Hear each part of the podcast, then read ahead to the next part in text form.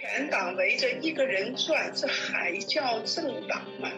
早就不是政党了，他就是一个黑帮老大。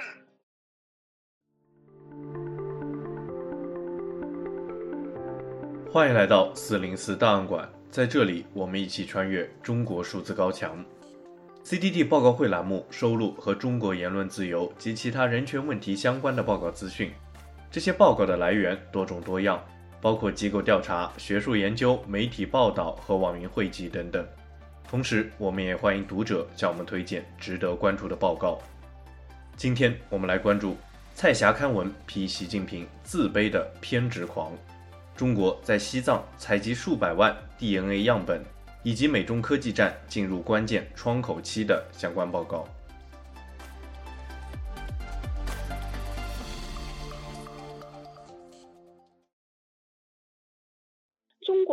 要走向现代民主政治，我可以讲八个字。第一个两个字就是去习，你首先要请习下去。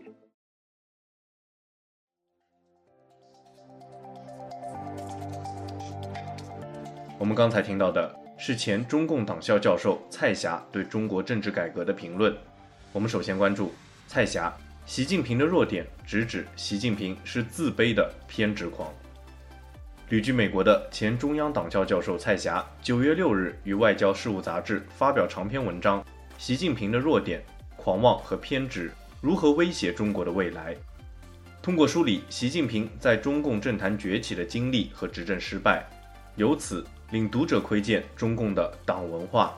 理解中共是怎样一个党，并预测了中共政治的未来。蔡霞首先分析了中共的党内文化。直指中共是中国黑手党，和黑手党一样，中共惯于使用不客气的直接手段来得到他想要的任何东西，贿赂、勒索，甚至暴力。借此，作者分析了习近平是如何从一个无能的官僚，凭借父亲的权力升任中共高层。他也提到中共改革开放后建立起来的所谓准民主的派系政治，并认为习近平依靠这种制度获得了总书记一职。然后又通过反腐运动、个人崇拜等一系列政治操作后，获得了空前集中的权力。然而，空前集中的权力和习近平的自卑情结，使得中共推出了一系列失败的政策。最终，这些政策又对中国和世界造成了灾难。蔡霞预测，中共党内的政治斗争可能会更为激烈。在中共二十大召开前的几个月里，中共内部的暗斗可能会愈演愈烈。但是他对中共二十大的结果持有悲观的预期。今年秋天最可能的结果是，习通过操纵程序恐吓对手而获得他在党内的第三个任期，并因此得以连任国家和军队的领导人。就这样，邓小平执政以来唯一有意义的政治改革将化为乌有。然而，更为悲观的是他对中国政治前景的预测。在我看来，中国改变习路线的唯一可行方式，是最可怕也是最致命的，在战争中屈辱的失败。蔡霞的文章引发了许多的讨论和评价。伴随着中共即将召开的二十大，中国未来政局的走向也引起人们的担忧。人权观察中国部研究员王亚秋评论道：“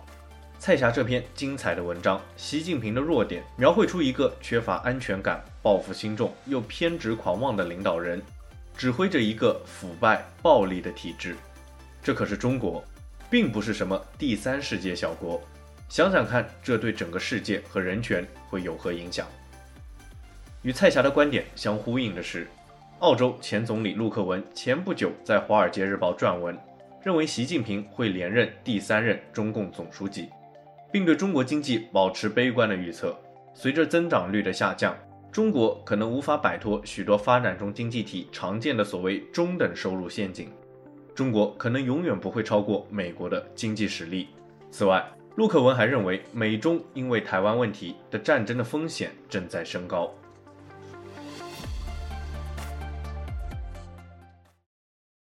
警方声称，采集基因数据旨在打击犯罪，连农村地区和五岁儿童也不放过。警方也没有可靠的犯罪证据来支持这种行为。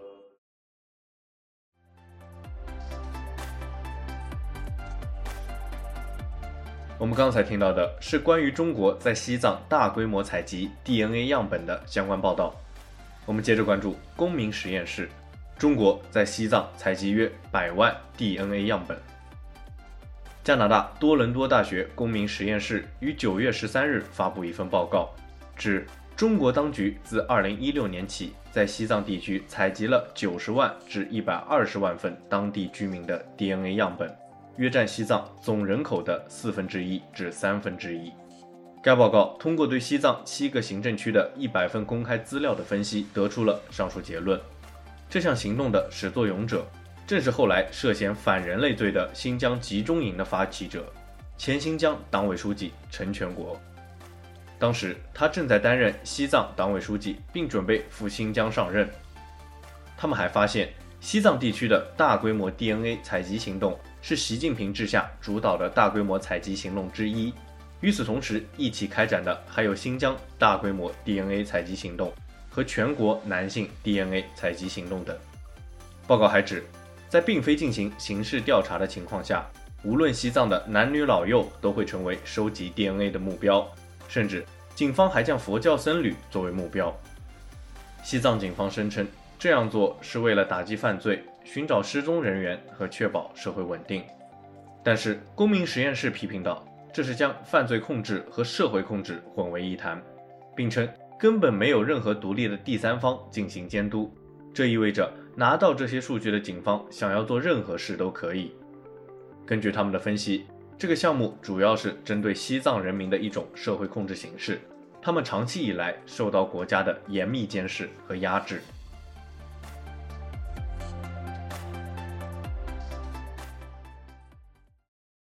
美国司法部星期一起诉了四名中国解放军黑客，他们盗窃了一半美国人口的敏感个人资料。与此同时，白宫宣布的新年度的预算当中，将会发展新技术来对抗网络威胁。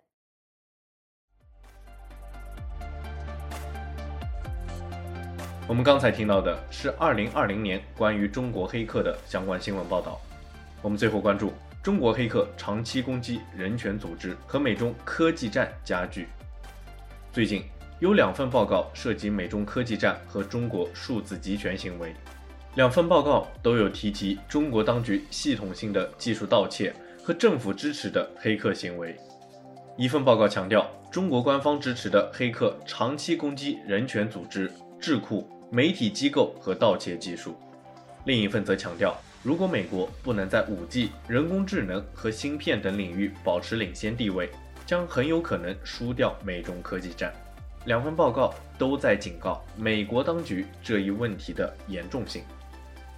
上个月，一家名为 Recorded Future 的网络安全公司发布一份报告，指与中国当局有关的黑客组织三年来一直在攻击人权组织、智库、新闻媒体和多个外国媒体机构。该公司指其经常观察到中国官方支持的网络间谍和监视活动。并认为目的是收集情报，其中一个主要的组织是红色阿尔法。该网络安全公司从2018年开始发现该组织在全球范围内持续对人权组织、智库和政府组织进行大规模的信息盗窃活动，以及注册了数百个域名并将其武器化。受害的组织包括国际人权联合会、大赦国际、莫卡托中国研究所、自由亚洲电台。美国在台协会以及世界各地的人道主义组织、智库和政府机构。此外，由前谷歌 CEO 与美国国家人工智能安全委员会联合主席领导的跨党派非营利性组织特别竞争研究项目，于九月十二日发布一份报告，指美国很有可能在与中国的科技竞争中失败，并称。一旦与中国的竞争失败，美国失去的不仅仅是抽象的原则和政治体制，也会失去日常的生活方式，这让所有人都无法忽视。该报告在“失败是什么样子”的部分中说道：“理解其中的利害关系，需要想象这样一个世界：一个专制国家控制着数字基础设施，享有世界技术平台的主导地位，控制着关键技术的生产手段。”并利用新一轮的通用技术，如生物技术和新能源技术，来改造其社会、经济和军事。然后，该报告描绘了一个独裁的中共控制先进技术的可怕场面。文章还批评道，之所以美国会走到今天的局面，是因为美国和盟友在无意识的情况下，自己差点退出了战略技术的版图。报告将原因归结为美国制造业的衰退和美国政府支持科技研发的不足，这导致科技行业大量依赖风险投资，使得大量公司远离了深层技术。因为这些技术投资成本高，回报周期长，甚至难以看到利润。报告还提及了2025年到2030年是科技趋势和战略竞争的关键窗口期，时不我待。然而，报告也提及了美国独有的科技优势、开放社会系统、全球性的人才中心、无与伦比的金融活力和即将到来的登月计划。最后，该组织提出了六点应对措施。利用商业、学术和政府部门的创新，在关键技术方面建立优势；利用政府干预和投资，将技术硬件制造带回美国；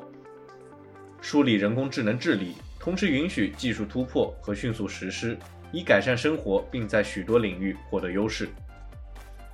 加倍重视技术解决方案和标准，以保持互联网的开放性、互操作性和安全性。采用被称为 Offset X 的新军事战略，重点是分布式和网络化作战、人机协作、人机联手、以软件为中心的战争复原力，以及与盟友和伙伴之间更强大的技术操作性和互换性。通过利用专门的技术驱动的开源的组织，在美国情报界进行数字化转型，并创造新的能力来获取外国经济、金融和技术情报。此外，国际劳工组织于九月十二日发布一份报告，《全球范围内当代奴隶制评估：强迫劳动与强迫婚姻》。报告指，当代奴隶制主要包括两个部分：强迫劳动和强迫婚姻。二零二一年的评估估计，平均每一天有接近五千万人生活在当代奴隶之中。强迫劳动和强迫婚姻分别约为两千七百六十万和两千两百万，与二零一六年的统计数据相比。这一数字增长了约九百三十万，其中报告还特别提及了联合国人权高专办发布的新疆人权报告，并表示对新疆强迫劳动问题的担忧。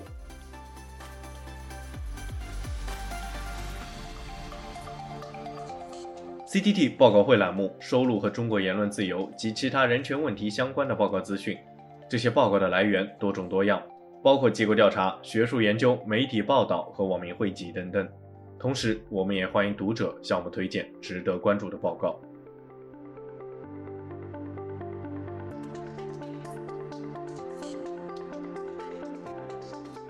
中国数字时代 CDT 致力于记录和传播中文互联网上被审查的信息，以及人们与审查对抗的努力。